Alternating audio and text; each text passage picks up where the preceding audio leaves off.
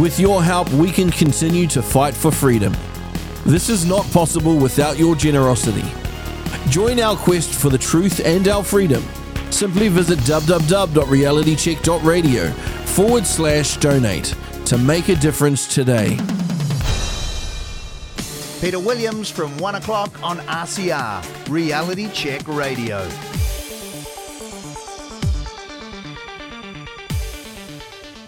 This is Reality Check Radio on a Friday afternoon with Peter Williams. Mary Nelson is a barrister and solicitor. She started her legal career working for the IRD. These days, she's a lawyer working for people who have issues with their tax affairs, but it's fair to say she is concerned by some of the processes at her former employer, the IRD. Mary is with me now. There's an old saying, Mary, thanks for joining us, by the way. There's an old saying, only two certainties in life death and taxes. We all have to pay them.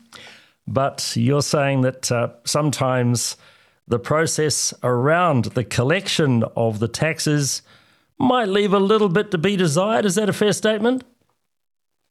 Well, uh, yeah, it is a fair statement. Actually, the way the, the the information that IRD has available to them that people just don't know they have.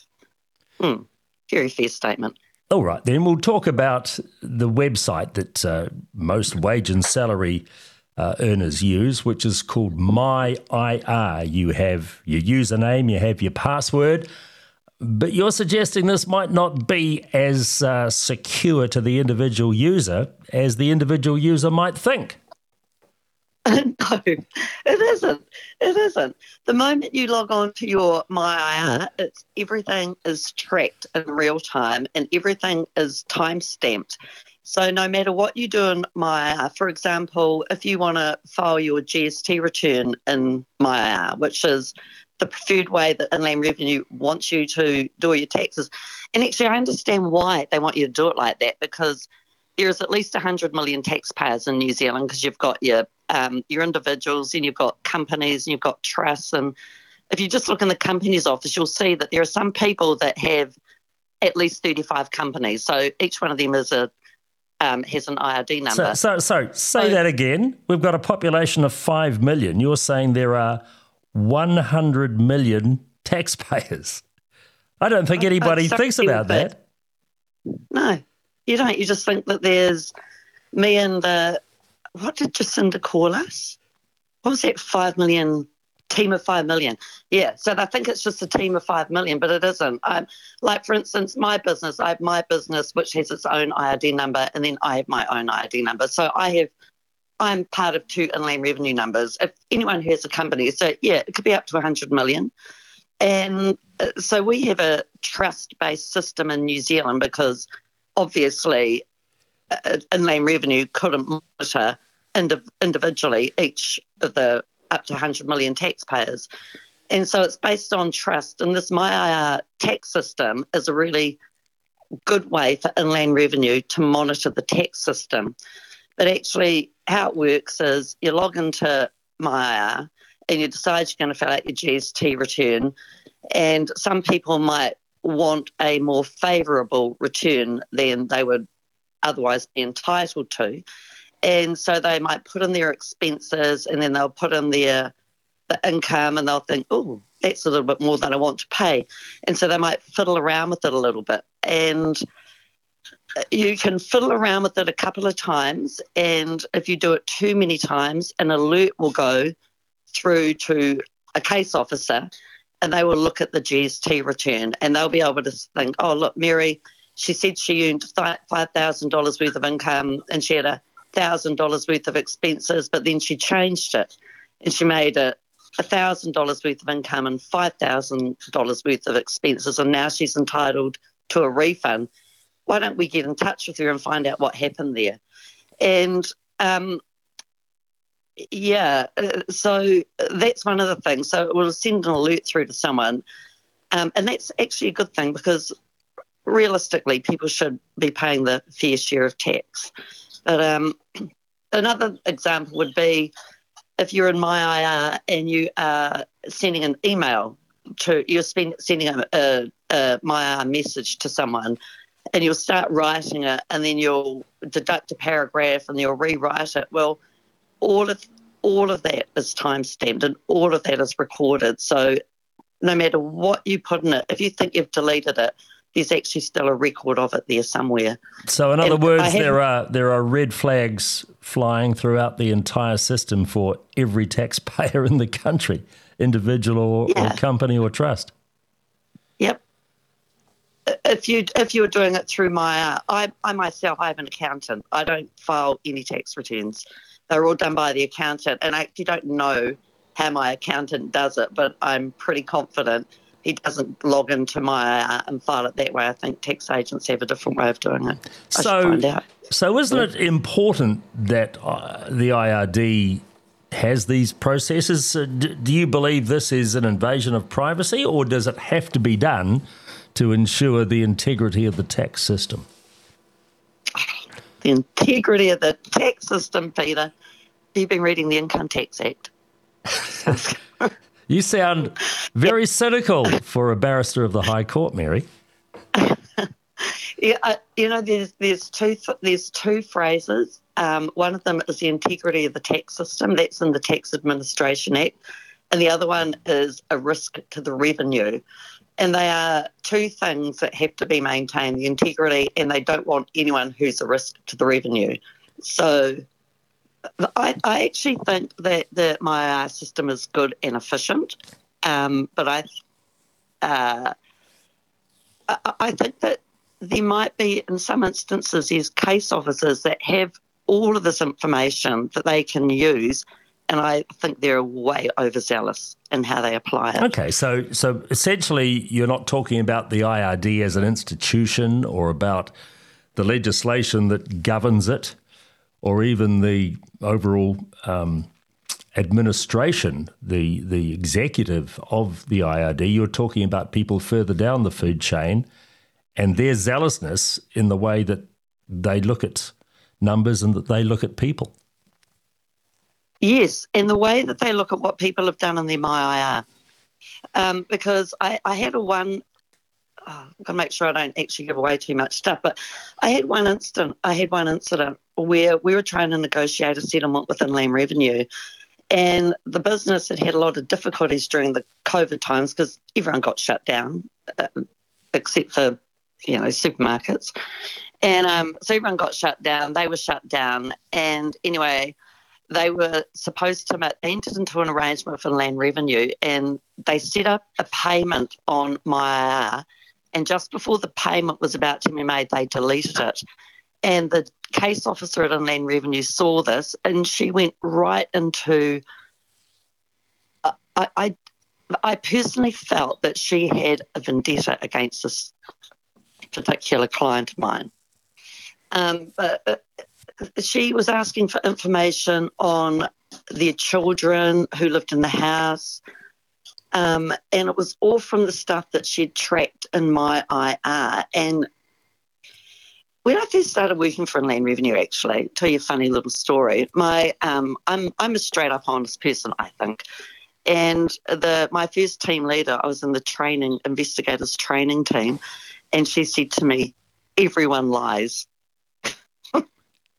and they don't. But a lot of people do lie or they so when you say everyone lies is that every taxpayer lies or everybody who works at ird lies? Well uh, no every taxpayer lies. She said to me everyone lies. And i just thought no they don't. But actually a lot of people do lie. In fact a lot of my clients they don't lie, they just don't tell me the story, and they definitely don't tell the full story to IRD. But there's a big difference between being scared to tell someone or being absolutely petrified that you've made a terrible mistake, as opposed to being flat out um, evading tax and avoiding tax. And it's it's that fine line that some of the IRD officers they just miss. They don't real they they someone's got themselves into a pickle and they just don't know how to deal with it. Okay, for, they just think for for the taxpayer, is there any pushback or any any avenue available when you do believe that an officer of the IRD has been overzealous and has intruded on privacy and has overstepped the mark? Uh, yes, you can you can complain to their team leader. I've, and the whole time I've been dealing with inland revenue uh, uh, on the other side, it's been six years, and only once have I ever managed to get a debt officer changed.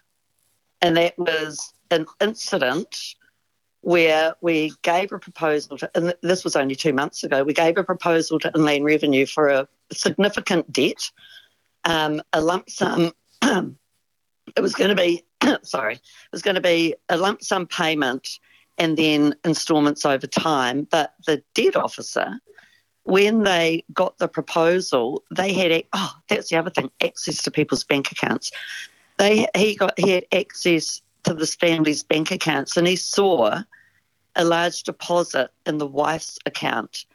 And so he cleared out all these bank accounts of all their money. He sent a letter. He didn't do it through my He actually sent a letter um, to the taxpayer through their accountant that was never received. But he gave them two days from the date he sent the letter. He was, they were given two days to get in touch with Inland Revenue. And in fact, they should have contacted me. The IRD officer should have contacted me because my name was on the letter. Um, so the two days, when it didn't happen in two days, he actually stripped their bank accounts. So do they and, have the uh, right to do that? I mean, for a start, I think many people would be quite disturbed to know that the IRD has access to your bank account. But then when you think about it, if you have a term deposit and you get some interest and you pay tax on that interest straight away, I guess the IRD knows the bank account number, but beyond that, do they actually have access to get in and look at the, the statements, look at the balances? Yes. There's in the Tax Administration Act, there's a section, section 17B, I think, and what it is, it's a, it's IRD will send a letter to a bank or to someone you know or to a, anyone. They'll send a sec, they put out a Section 17 notice requesting information, and the person that they send it to, the bank or the entity or the whoever, they actually are legally obligated to supply that information to Inland Revenue. And so it's easy with the bank accounts because most people have um, a bank account. sorry, most people have a bank account attached to their MyIR. So in Inland Revenue will know that bank account number, and so they'll send, you know, like they'll send a letter to my bank saying we want to know what all Mary's bank accounts are. We want all her bank statements for the last two years for this account, and also can you tell us if she has any more bank accounts? And so they can request those bank accounts, and uh, and actually from a person's bank account, you can then track any other bank accounts they have. Like if you have an ANZ and an ASB account, people often transfer funds between the two accounts. And so I've already requested your ANZ bank accounts. They see you've got an ASB account, then they do the same thing with the ASB and they'll have all your bank statements. And if you owe a debt to Inland Revenue, they can actually drain your bank accounts. So they have access to go in there. If you say, owe the tax department, the IRD, $20,000 for an overdue yep. tax bill, whether it be provisional yep. tax or terminal tax or GST or whatever, and you happen to have mm-hmm. $21,000 sitting in your account, A IRD can access your bank account to see what your balance is, but B, they can actually take $20,000 from you, from that bank account, without you approving it. Is that right? They have the, they have the ability to go in there and take money from your bank account. They do. I'm actually just going to try and find the actual case that this happened so I can look at the notes at IRD. Okay, so what Inland Revenue? So on my screen, I've got the letter that IRD sent to this bank, and it's notice to deduct amounts. So, so at least at, at least IRD are advising in advance that they're going to do it. I suppose that's something. Yeah, well, this one they did, well, they did advise in advance. They gave, they did it by post though, so the client never found out about it until the funds had been taken out of their bank account. No, hang on, hang Uh, on, Mary. What year are we talking about here? 2023. I'll tell you the date actually of the letter. I've got it on my phone. And the IRD, 13th of Sep- 13th of, 2023. 13th of September. And the IRD is sending correspondence in the mail via New Zealand Yes. Post. You're kidding me. Yes, I'm not kidding you. I was so shocked. Um, they sent it on the 13th of September, and let me see. Okay, no, so that's not the correct. That, so they sent it on the 13th of September, and they gave him. Um, What? okay, I right. can't- No, actually, here we go. I've got the correct letter. They sent it on the 4th of September. That was the second deduction notice I was looking at. They sent it on the 4th of September. Yeah. It says, We've reviewed your financial relief application. We have not granted you the request because information shows that you can pay in full. Well, the information provided was all their bank account details. But from those bank account details, they could also got the wife's bank account details and saw that she had this huge deposit in her account. Um, but anyway, so that letter was sent on the 4th of September and you need to pay a well in excess of two hundred thousand dollars by the sixth of September. So they were given two days' notice for a letter that was sent by post, and then the funds were received. They um, deducted. They did a deduction notice. So that's the financial relief application one I'm looking at, and then the deduction notice was sent out and they sucked sixty-five thousand dollars out of one account and fifty-five thousand out of another account, um, leaving them with no money. And the funds in the wife's account was actually um, an inheritance because her mother died and they'd just sold the house, and so it was actually the sale proceeds of her mum's house, who had died over COVID who no one could see because you could have gone to hospitals during COVID. Okay, okay, Mary. So you're the the barrister, the solicitor for these people who have had IRD take huge sums of money from their account after advising them via post that they're going to do it in two days' time. What comeback have those clients of yours got in these sorts of issues? You've got to have someone that has your back. It was literally, uh, I got, we got sixty-five thousand dollars back. They refunded it, and they um, and we swapped case officers. But So, so how did you get the this- sixty-five thousand back? Did you just appeal to IRD's better nature and say, you know, hang on, be fair, be realistic here. You know, we're living in 2023. Why are you advising by post? You should be advising by email or by phone, for heaven's sake. Uh, did did you did you just push the case hard in, in that respect? Uh, Oh, I absolutely pushed it. But the other thing you've got to look for is you've got to find with inland revenue, because they will never do that. First of all, they will never accept that someone's done something wrong that works within the organisation, which in some ways is quite good. It's like you want your parents to both agree with each other because that forms a stable, you know, family relationship. So I, I kind of get that. But um, oh, I've totally forgot where I was going with that. But anyway.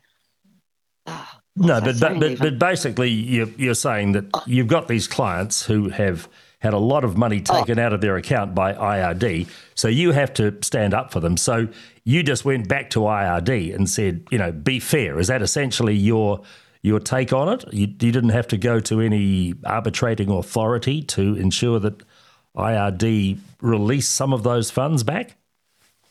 Well, the first thing is, is that IRD don't have to give the money back because the person owes the money. Yeah, right? true. That's that's it- accepted. the- it- Yeah, but there is Yeah, there, there there is the law and there is the spirit of the law and there is a thing called common decency, isn't there? There is that indeed. Um, there, there's actually procedures that they have to follow, and ironically, when I rang up, I, I was ringing up, I was trying to find anyone to talk to about this, and um, one of the Hang on, do you have some secret to. phone numbers? Because that's another issue, of course. Nobody ever gets to speak to anybody at the Oh. IRD. Do, do you have the secret hotline? Um, I just ring anyone. I have so many people's phone numbers at Inland Revenue. I would just ring around until I find someone, but most people don't actually have that. And yeah, I agree. Actually, finding a human to talk to at Inland Revenue is really hard, particularly if you a client wants to tell Inland Revenue about a mistake they've made. Finding a human to attach to the case is really hard. But regarding this um, sixty-five thousand dollars, one of the people that I rang up and I was going through, and I said that they gave, they sent it by post. That's not fair. You gave them two days. That's ridiculous.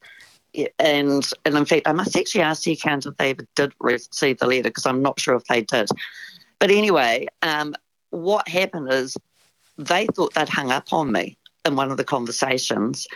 And I could hear them say, Oh, it doesn't look like it was followed properly. And I wrote all these notes down. And like, and I was so nice to them in the first instance. I'm like, this guy's, you know, blah blah blah, everything that's going on in his life and things. And um, and in the end, I just got furious, and I said to them, the day that you thought I wasn't on the phone, I heard everything that you said, and that's what changed things, because. I heard them say that they hadn't followed the procedure. But if I actually hadn't heard that, I don't know if we would have got the money back. Gee, I mean, you're so you're not just a lawyer. It sounds like you're a detective as well, and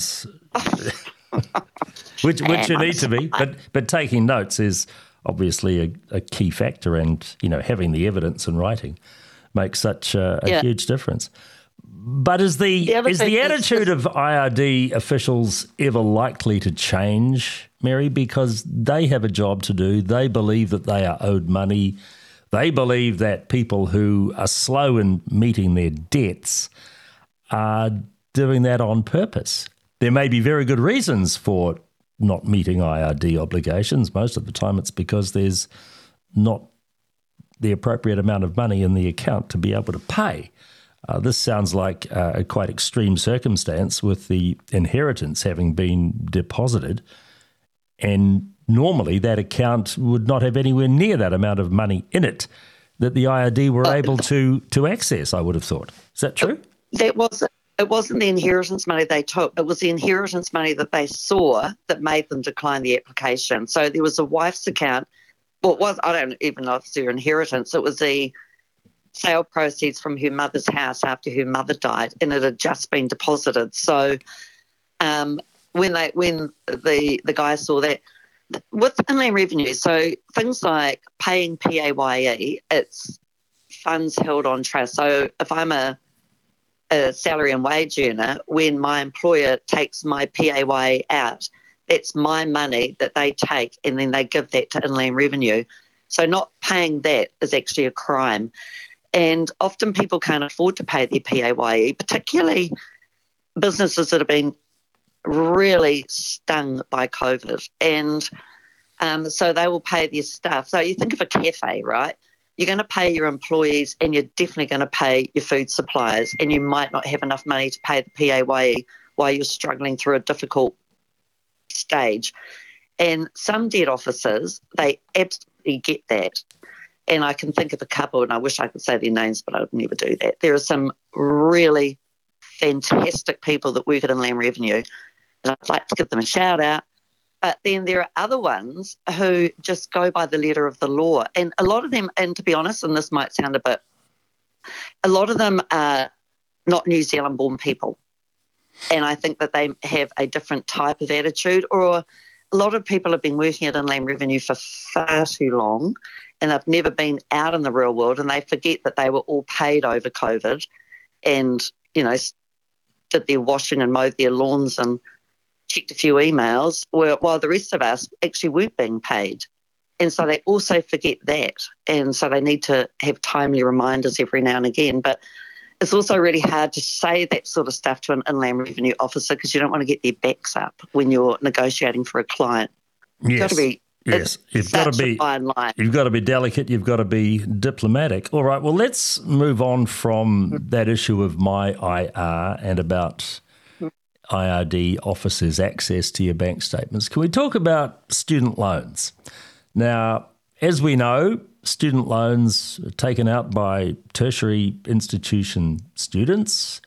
They are interest free yep. at the time when they're studying. but as soon as they enter the workforce, they're expected to be paid back.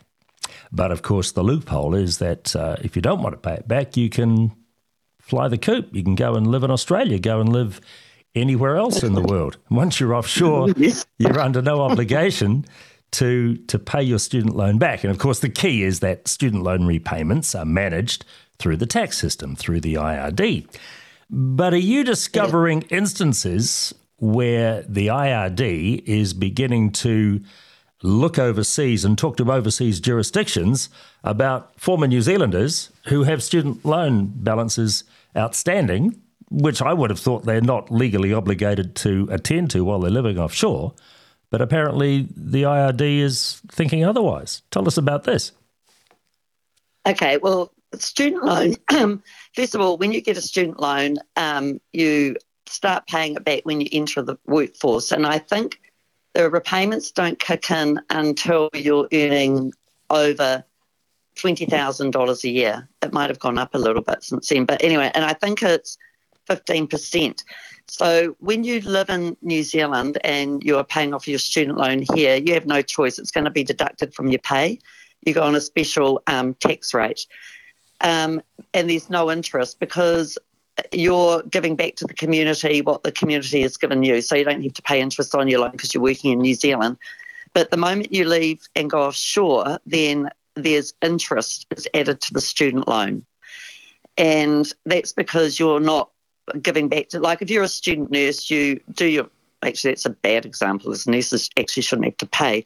But if, like, if you're a lawyer and you do it, you do your law degree, and um, and then you do a couple of years here, then you go overseas and you start earning good money, but you your your student loan will have interest added because you're not in New Zealand. Um, and it's super important to keep your repayments up. There's different groups you have to do. Like I think it's if your loan's under fifteen thousand, you pay thousand dollars a year. If it's over, if it's up to twenty thousand, two thousand over twenty thousand, it's four thousand dollars a year or something like that. So you've got to make these lump sum payments. And if you don't, yes, Inland Revenue can find you. And there's always been the ability for IRD to track people in Australia because we, between New Zealand and, and Australia, we have an act called the Trans Tasman Reporting Act, I think, where New Zealand and Australia basically act as the same country and we report people to Australia and they report people to us. But now, and actually, yesterday I had a phone call, and that's what prompted this from a, a girl that lives in Australia, and she was an Iranian refugee that came to New Zealand in the late 90s, and she did a course to learn English, and she didn't realise that it was to be that it was done through a student loan, and last week she got contacted by someone in Australia to say that she owes $23,000 and she didn't even realise she actually had a student loan. How, and the original debt was $1,300. How, how, could that be? How could she not know she had a student loan? Was that just ignorance well, or actually, unfamiliarity with New Zealand systems? I don't know how she didn't know. And, and I wasn't sure if she didn't know, but her explanation to me was that she arrived in New Zealand. She couldn't speak English. Um, everyone was doing these English language courses, and she did it. And then she went and she moved off to Australia. And so I'm not sure whether she did. And in fact, because she was couldn't speak English, um, you know, there's a good chance that she didn't actually understand what happened. But the fact is, is that she they no one contacted her for 23 years until last week. So was the $23,000 uh, combination of the loan she took out plus accumulated interest over the last 20 plus years? Um, yeah, they have. It's a student loan has an extra special type of interest as well. So a student loan has got the interest that they add when you're overseas, then the penalties that they add because you haven't paid it, but they also have something else called penalty interest and um, which is a huge big whack. Anyway, this girl told me yesterday because I said to her, really, your best option is to try and do a settlement because IRD will remit the penalty interest. And then she said to me, well, they said they'd take $9,000 off. I said, well, you should just pay it, to be honest, because you cannot write off a student loan. The only way a student loan can be written off is if you bankrupt yourself. And does this woman Um, have, have the capability to repay the New Zealand IRD $23,000? Um, I would. Oh, well, the, the first pers- the first question I always ask people is, do they own a property? Because if you own property, you don't want to be bankrupted. Um, yeah, Yeah. and she did. So, and, and if you own property, you can borrow against it for any outstanding debts. Is that what you're advising? Um, if, no, what I'm saying is that if you if you don't want to be if you own property, you don't want to be bankrupted because if you are bankrupted, then you lose the property. Right. Okay. So Yeah, that's what I'm saying. But Yeah, I'm not it's- saying it, that if you it, it was best. Yeah, it's best for this person then to to settle uh, if they can. But I think the thing that gets me is that even though you're living in another country, uh, you can still be chased by the IRD. What about outside of Australia, Mary? Can you be chased for funds owing to the New Zealand Tax Department if you live in another country besides Australia? Lots of countries. We have a thing called the Common Reporting Standard. So it's um, a treaty that was entered into by huge amounts of countries all over the world where countries report. So if I have a bank, a bank, like if you go to the bank and they say, "Where are you a resident?" So that's happening to everyone these days. You might get a letter from your bank saying, you know, where are you a tax resident? And if you say, I'm a tax resident in England, then the IRD or the bank will, I don't know how, I don't know who it is that transfers the information, but that information will be sent to England. And they'll say, Mary Nelson's got a bank account. Mary Nelson's in New Zealand. She, or whatever, you know, they'll share the information about I, if I'm a resident, a tax resident in the UK, they will tell the UK that I'm in New Zealand earning money and that I've got this much money in my bank account. Or that, and, and in fact, so I had a guy that he had child support in New Zealand and he was served with a letter of demand in England. And that was two years ago. So for the last, I think we entered into the common reporting standards about partway through COVID. Um, yeah, so they can chase anyone in the world who owes money. Our IRD can they so that well so that, that wasn't a tax debt that was a child support debt but But that's, Yeah, that's administered through the. IRD. Gosh, there's a certain irony in that, that somebody living in England is chased for child support. How much child support in New Zealand is, shall we say, just uh, flagged away because social workers, IRD people are just a little bit overly kind towards absent fathers? Hundred percent. What IRD do is that they chase the money. Like I, I think that they knew that this guy actually that was living in the UK, I think they knew he had a house. I think what, what happens is that IRD see what assets. It's very easy to track stuff. Like we've already talked about how you can get bank accounts. Well, it's easy to track properties. Um, you can um, send a request to someone and you can find out where they own properties for instance, and then you can get the information on that property. So I think what IRD do is that they will try and report, you know, that should be paid. Oh, yeah, I agree. They don't really chase it that hard here, do they? But no, they can chase you all over the world. Um, So what you're saying is that if they find out you've got assets, you're in the gun. If you Yeah. don't have visible assets or registered assets, as in people who deal in cash and just have the cash literally stacked up or laundered through other other avenues, uh, those people are not chased quite so hard for their for their um, uh, absent father obligations. I don't believe so. I don't believe so. I think that the moment that, and in fact, I see it, I see it the anti-money laundering law, right? I see it all over the place. If if a government organisation knows that there's money somewhere, they will chase hard for it, and they will ignore other people who have done exactly the same thing because they don't have any money. And my favourite is the proceeds of crime team with the police, actually you know, and when you hear that stuff on the radio, oh, you know, we've just restrained this and that and the other thing, and often the stuff that they restrain is it's, um, Well- or actually they restrain property for IRD tax debt now. Yeah, but So is that is it just the tip of the iceberg? You think the stuff that is confiscated?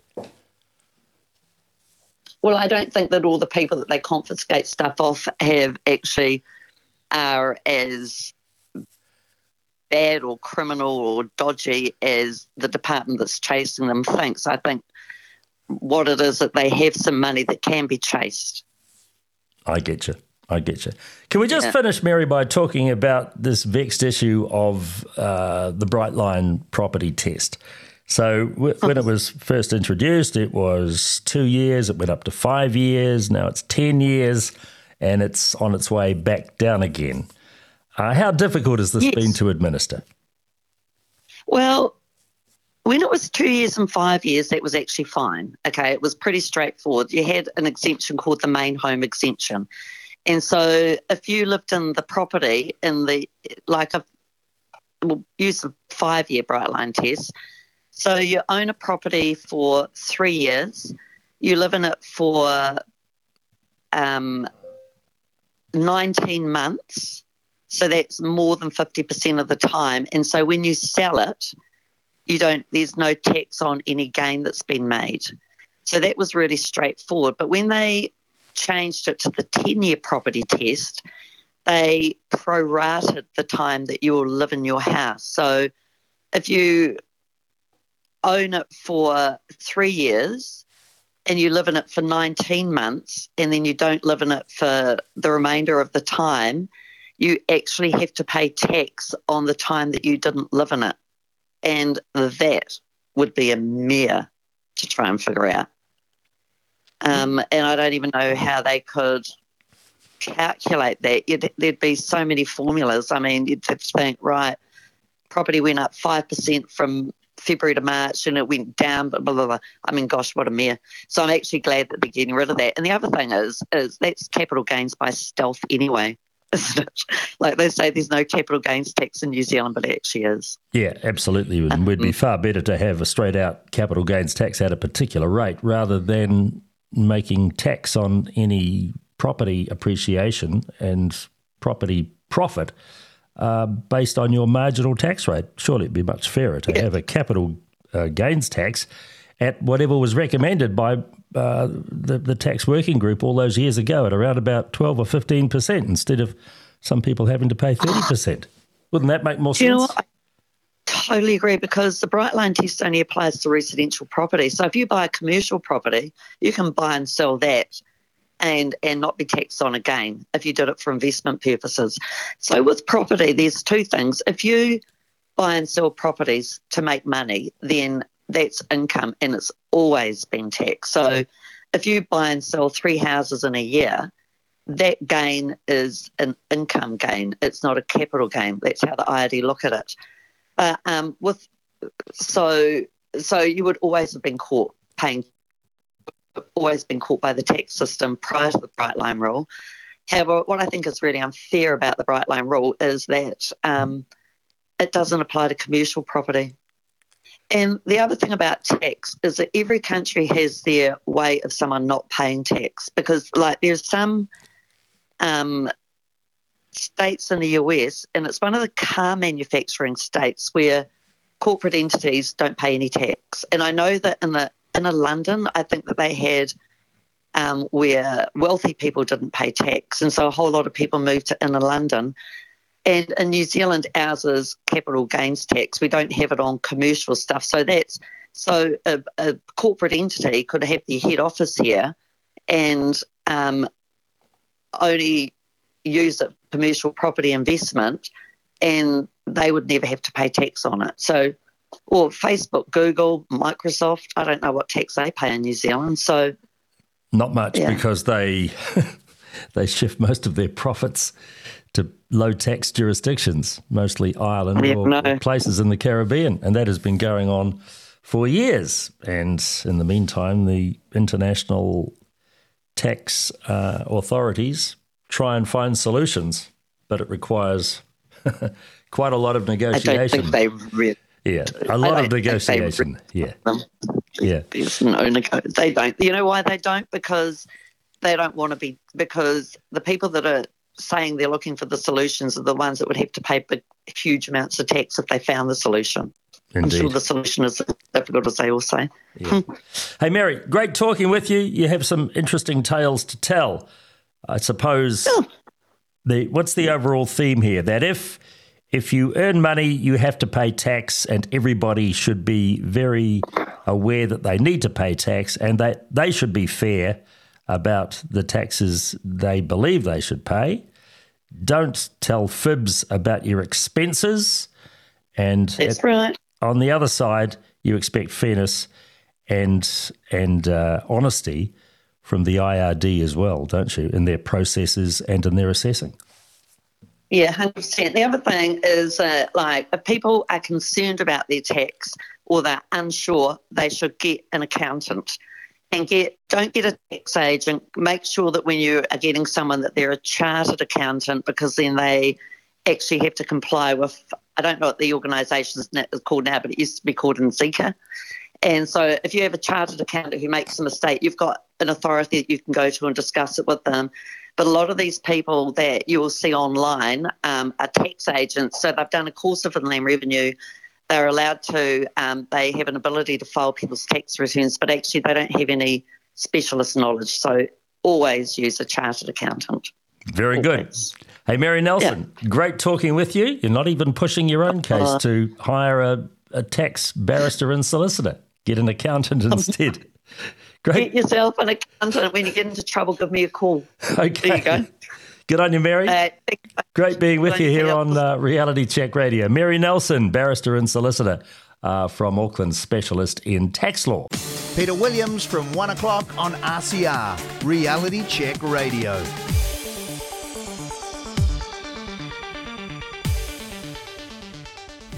With your help, we can continue to fight for freedom.